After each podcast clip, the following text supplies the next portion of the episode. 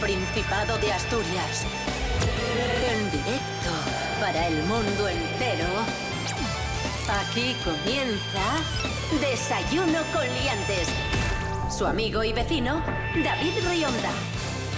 Buenos días Asturias, hoy es miércoles 11 de agosto de 2021, en este preciso momento, las siete y media de la mañana, preciso momento e instante en el que saludamos a la actriz Cris Puertas. Buenos días. Buenos días, con precisión digo buenos días David Rionda, buenos días Asturias. ¿Qué tal? ¿Cómo estás? Bien, bien, bien, en la cumbre. In the camber. Oh, Oh, yeah. ¡Como yo! Oh, yeah. ¡Como yo! Oh, yeah. Bueno, este programa es un bochorno. Rubén Morillo, buenos días. Buenos días, David Rionda. Buenos días, Cris Puertas. Buenos días a todos y todas. A ver, no nos quites la felicidad No te la ni voy a la quitar. alegría que llevamos dos días con sol Tranquilo. y no, que no se tuerza la cosa. No se va a torcer. ¡Ole tú! Como ya os dije esta semana, iba a ser la más soleada de lo que llevamos de prácticamente todo el año. Eso sí, vamos a tener nubes artinos que nos van a molestar un poco, pero en principio un día tranquilo, sin lluvias. Así que perfecto. Eh, temperaturas bastante agradables, mínimas de 15 grados y máximas, ojo porque va a hacer calor, de 31 grados. Pero oiga, pero estos, si estos son unos niños que son un poco mingafrías. Desayuno con liantes, ay, lere, lere, lere. Desayuno con liantes, ay, lere, lere, lere. Desayuno con liantes, ay, lere, lere, lere. Desayuno con liantes, ay, lere, lere,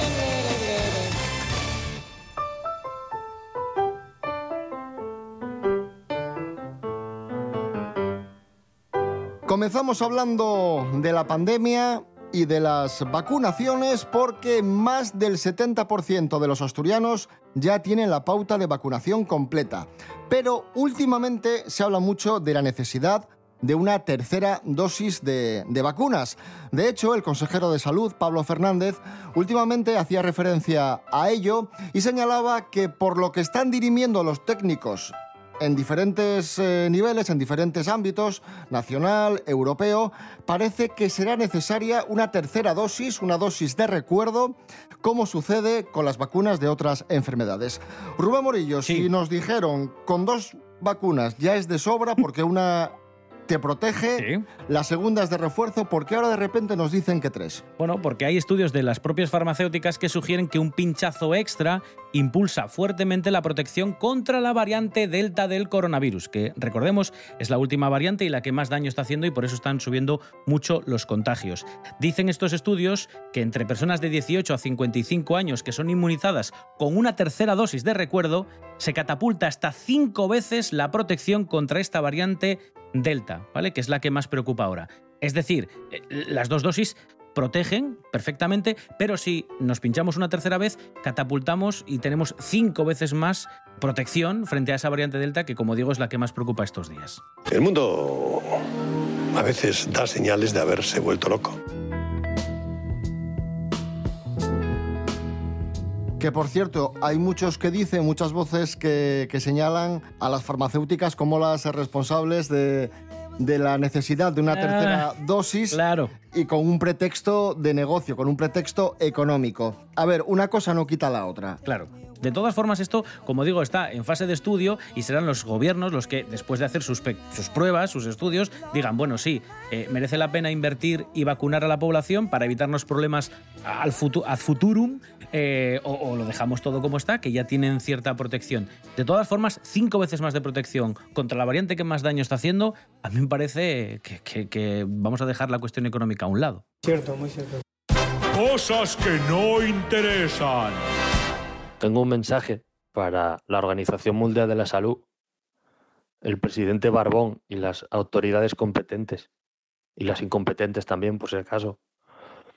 Eh, hay un tema del que nos estamos olvidando y yo creo que hay que sentarse y hablarlo. Hay que poner el tema encima de la mesa porque hay unas consecuencias terribles de la tercera vacuna. Consecuencias que ya tuvimos en las dos primeras dosis y que no estamos teniendo en cuenta. Y es el hecho de que como se llama a la gente por año de nacimiento, no falla. Siempre te encuentras en la cola para la vacuna con el típico pesado del colegio, el típico compañero insoportable, que si ya era idiota con 10 años, imagínate con casi 40 que tenemos ya, que ya tenemos una edad para algunas cosas, que igual te llega allí y, y tiene dos niños y tres divorcios, que dices, ¿cómo, cómo? Bueno, en fin, basta ya, por favor. Cosas que no interesan. Adoro a las pijas de mi ciudad, su aroma es tan distinto que uno se esfuerza en averiguar el secreto de sus besos, su estilo de vida tan convencional me produce tanta envidia, incluso el más de las cosas simples. Van rompiendo los corazones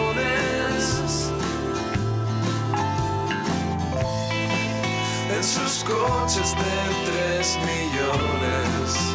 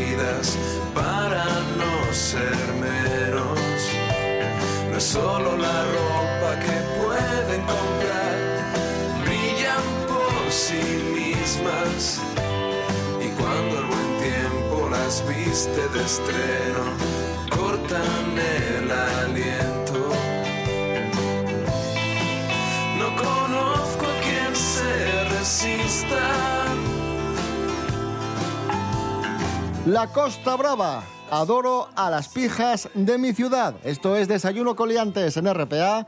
Hoy es miércoles 11 de agosto de 2021.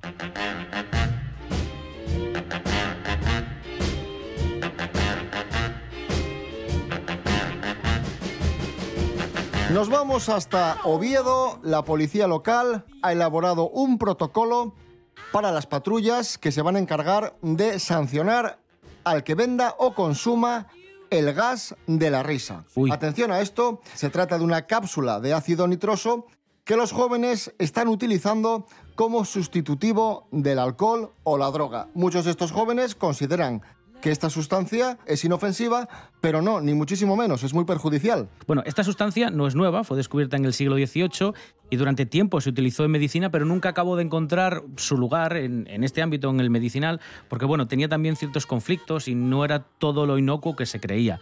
De hecho, puede llegar a ser mortal. Se venden este tipo de botellas, de, cápsulas, como, decía David. En estos envases ya dice que no es apto para consumo humano. Desde 2006 para que veáis, se han registrado 17 muertes por la inhalación de gas de la risa. Y dicen que, bueno, la sensación de, tomar este gas es, una sensación rara, es como si, como si te subiese una borrachera de golpe, dura 2-3 minutos. Y he aquí el problema. La gente quiere repetir, quiere seguir sintiéndose así, consume más de estas cápsulas de, de gas de la risa y es ahí donde puede ser nocivo y perjudicial. Eh, aquí la mejor campaña contra el consumo del gas de la risa la hizo Jack Nicholson en, en, la, en el Batman de Tim Burton. ¿Os acordáis? Que rociaban toda la ciudad con gas de la risa morado. Pero, como mi cirujano plástico solía decir, si has de morir, muere sonriendo.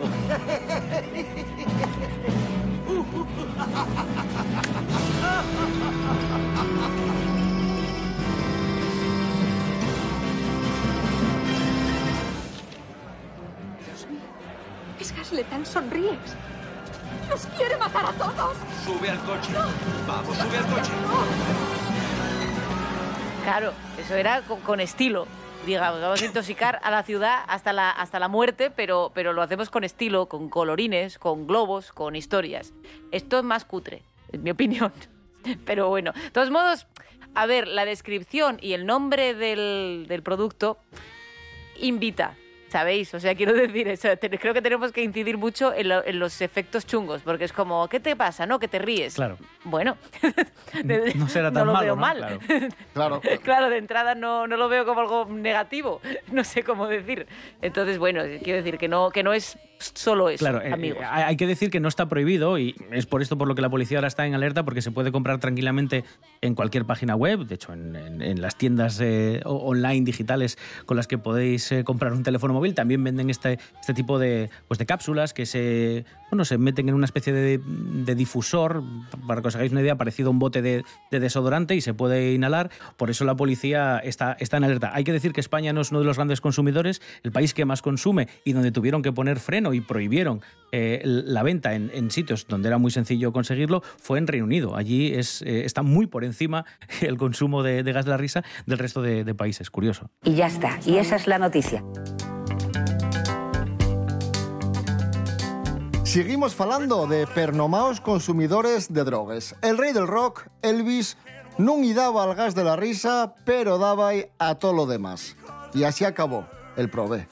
Arancha Margolles, buenos días. Buenos días, David. Dentro poco van a hacerse 44 años de la muerte de Elvis Presley, a los 42, bien mozo, y por tanto generando toda una serie de leyendas que de xuro conocéis. Vamos, todo eso de que en realidad no murió, de que sigue vivo, viviendo en una isla, junto con Janis Joplin y otras estrellas del rock. Bueno, la versión oficial apunta más bien a un fallo cardíaco ocasionado o favorecido por consumo abusivo de drogas que hacía el cantante. También incitado por su manager y el médico personal para que aguantase todavía los conciertos.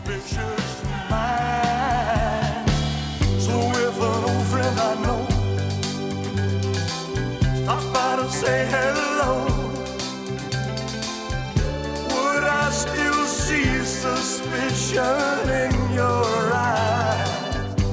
En todo caso, acaba de salir un libro que apunta a una causa nueva que en tan no conocíamos. La investigadora Sally Hodel afirma ahora que pudieron ser los genes, los malos genes que llevaba Elvis Presley, los que favorecieron esa muerte tan repentina y mm, de forma pues tan moza ídolo de masses. Parece ser que los vuelos maternos de Elvis Presley hieren primos hermanos, lo que fae que esa endogamia hiciera que en esa familia las muertes moces fueran de lo más habitual.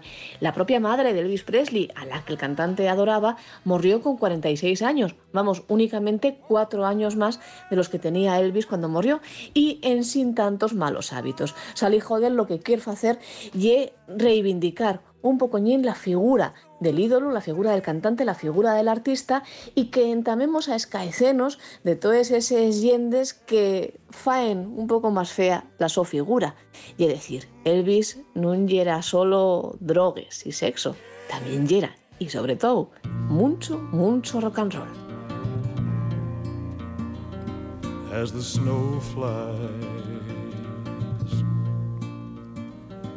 On a cold and gray Chicago morning, a poor little baby child is born in the ghetto. And his mama cries. Cause if there's one thing she don't need is another hungry mouth to feed in the ghetto. People, don't you understand? The child needs a helping hand. He'll grow to be an angry young man someday. Take a look at you and me. Are we too blind to see? Do we simply turn our heads and look the other way?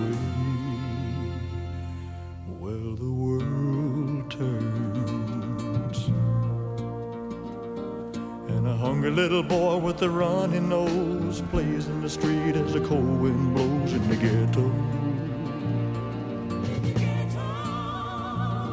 And his hunger burns.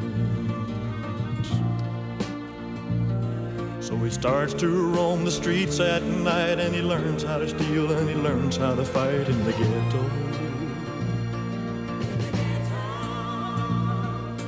Then one night in desperation, the young man breaks away. He buys a gun, he steals a car, tries to run, but he don't get far, and his mama cries. 8 menos cuarto de la mañana, In the Ghetto, Elvis Presley. Estamos en Desayuno Coliantes en RPA, la radio autonómica de Asturias. Hoy es miércoles 11 de agosto de 2021. Flipo con que hayas puesto Indegueto y hayas puesto la versión de Elvis y no la del príncipe gitano, Rionda. ¿Estás madurando? ¿Qué demonios es esto? No entiendo nada. Es ciertísimo.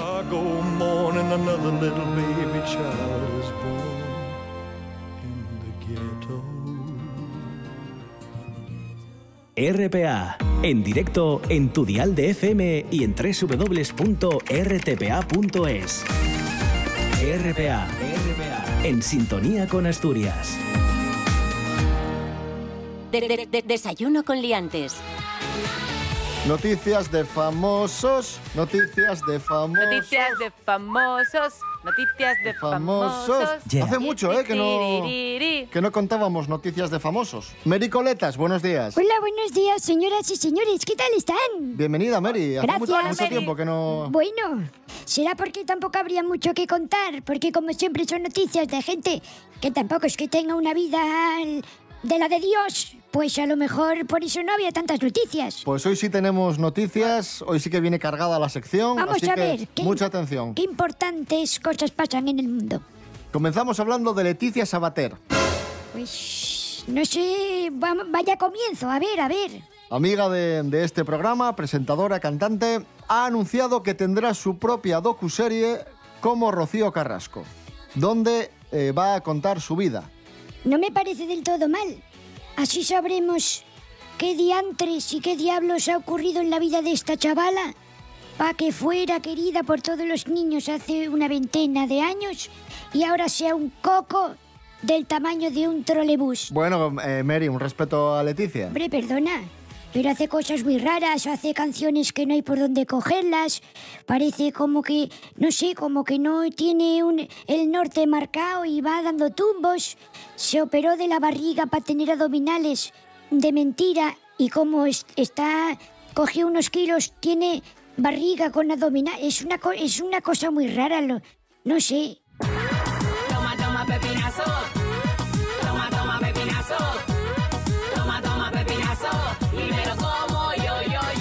Bueno, pues además Leticia Sabater es noticia por partida doble porque ha vendido su casa de Villafranca del Castillo. Le han dado 850.000 euros por esta casa que ella en principio iba a emplear para financiar un súper espectáculo a la americana de- Bueno, bueno, a ver, dedicado a sus fans. ¿vale? Eso dijo ella.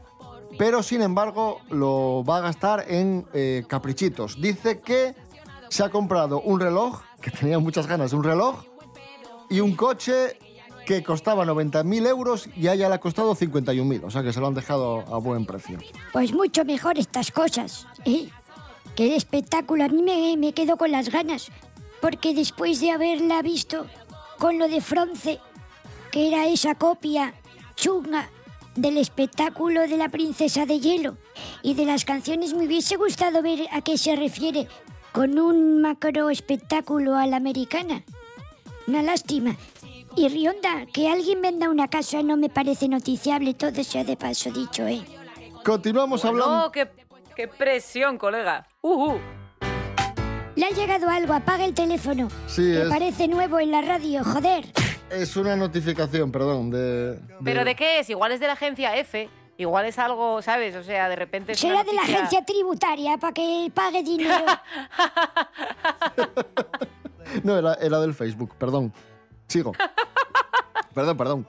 Atención porque hay una guerra abierta en este momento entre una de los Cors y la hermana de Doña Leticia. ¿Os acordáis de los Cors, no? Aquel grupo de los años 90. Que eran Hombre, hermanos. ¿cómo olvidarlos? Eso, sí, sí, Sí, sí. que, que había- una chica cantaba, o el hermano Andrea. tocaba la guitarra y, el, y, el- y la batería, creo que era. No, bueno, el piano. Y lo, ¿Cómo va a tocar la guitarra y la batería? Calla. A la vez, Había una chica que tocaba el violín. Sharon Cor eh, no puede ni ver delante a la hermana de Doña Leticia. ¿Y por qué?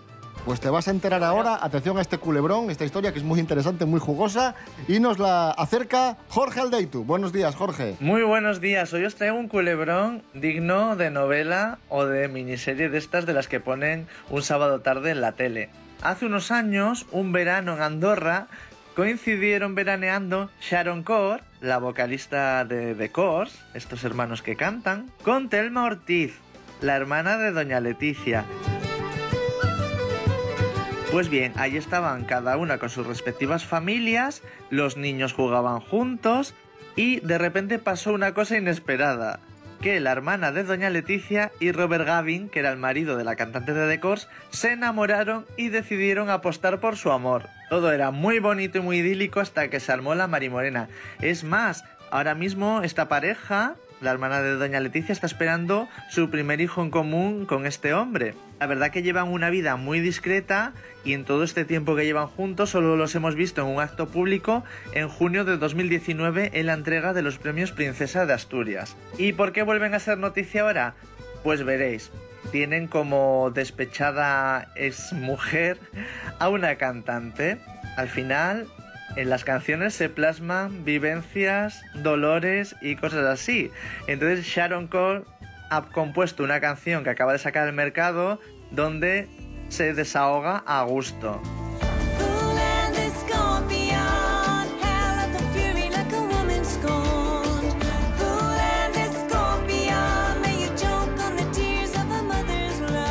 La canción se titula La tonta y el escorpión, en inglés por supuesto, y llega a llamar a Telma la hermana retorcida de la reina. Llega a decir cosas tan crudas como cruza de biz en biz chupando la sangre de los derechos matrimoniales, jugando a mamás y a papás con mis bebés. En fin, que esto va a traer cola, liantes.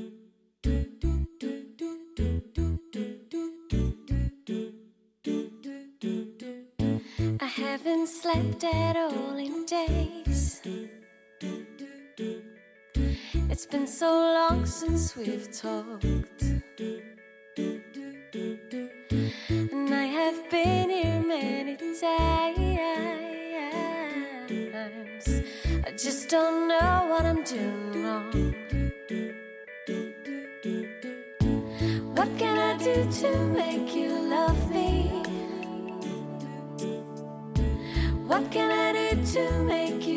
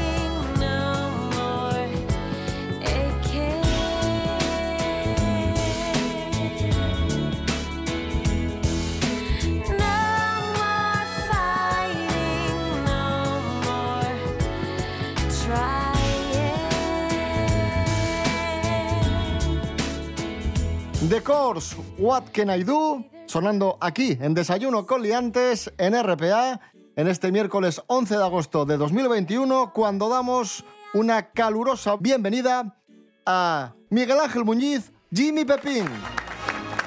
¡Bravo! Nos encontramos sin duda ante un personaje inquietante.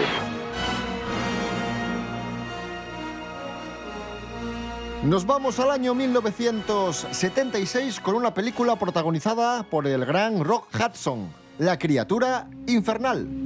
Impossible. Difficult, but not impossible. You'd be jeopardizing your career, your whole life. The results could be worth it. Nothing is worth going to jail for. That's debatable. Miguel Ángel Muñiz, muy buenas. Buenas, ¿cómo estamos? A ver, esta es una película curiosa de Ralph Nelson, un tío que, bueno, había hecho películas interesantes en los 70, La conspiración, por ejemplo, con Michael Caine y Sidney Poitier. Y en este caso, bueno, es un reparto de gente bastante conocido. Está Rod Jackson, está Roddy McDowell, el del de los simios, está también Diane Ladd. Y está también la presentación de, de una actriz latina bastante famosa durante esos años que fue Bárbara Carrera, que es un poco la, la criatura infernal del, del título, ¿no? Que bueno, así a priori no parece muy infernal. En este caso, bueno, pues, a ver, la película gira en torno a un científico, que es el papel que ha interpretado Rock Jackson, que hace experimentos con fetos humanos, ¿no? Y entonces descubre una manera de, acelerar el crecimiento humano, de, manera que un embrión pueda alcanzar la madurez muy rápidamente, ¿no? Y entonces, bueno, de todas las pruebas que hace, bueno, pues el resultado de, la última prueba, la más exitosa, es un, una- un ser femenino que acaba siendo Bárbara Carrera, cuando se da cuenta, cuando es consciente de que crece muy rápidamente y por lo tanto va a envejecer prematuramente y va a morir también muy pronto, entonces trata de, digamos que pierde un poco el juicio y trata de buscar una manera de, de lograr detener ese envejecimiento prematuro, ¿no? Y entonces, bueno, hay una presión ahí sobre el personaje de Rod Jackson que al final es un poco como el doctor Frankenstein, de alguna manera, ¿no? Es una historia un poco del, de la criatura que de alguna forma es inocente, Un experimento que se les va y de por las otra manos. es un, es un ser más o menos peligroso. Sí, lo que pasa es que humanizado, ya te digo, en este caso está humanizado en, porque no deja de ser un ser humano, aparentemente, ¿no? Entonces, bueno, tiene esa, esa dicotomía un poco, ya te digo, que está un poco sacada del mito de Frankenstein, ¿no? ¿Y esta película por qué nos la traes? ¿Qué tiene de interesante Bueno, rescatar esta película? A ver, está bien, yo creo, como muestra de un poco de, esta, de este cine fantástico de, de finales del. o ciencia ficción también, del- de, finales de los 70. Y sobre todo, bueno, es, es una película que tiene una atmósfera así bastante inquietante. Y luego que es un poco mezcla de, de esta especie de drama o de película así, vamos a decir, de, de- con- el ambiente de las investigaciones médicas y demás, que era una cosa que, bueno, tenía bastante fama en, en los años 70. Había muchas películas, pues, Coma, por ejemplo, de Michael Douglas, y muchas otras que se centraban en el tema médico, ¿no? En los avances de la medicina, en la genética, ¿no? En- era un tema muy candente en aquellos años.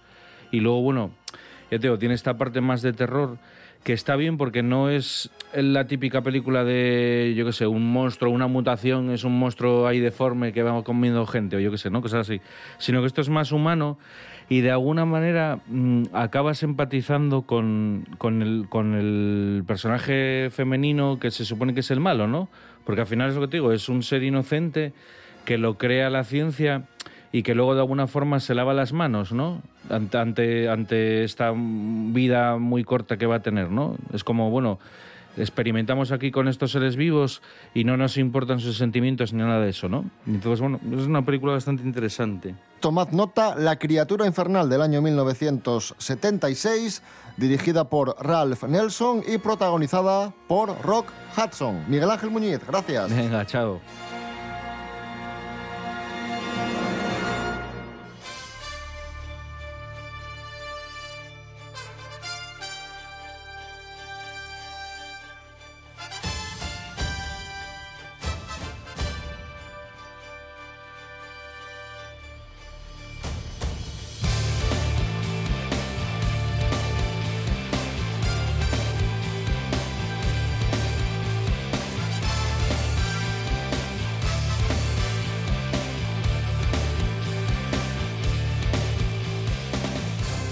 Nos vamos, amigos, amigas. Volvemos eh, mañana jueves a las siete y media de la mañana. Recordad, nos podéis encontrar en Facebook e Instagram, Desayuno Coliantes, y nos podéis escuchar en www.rtpa.es.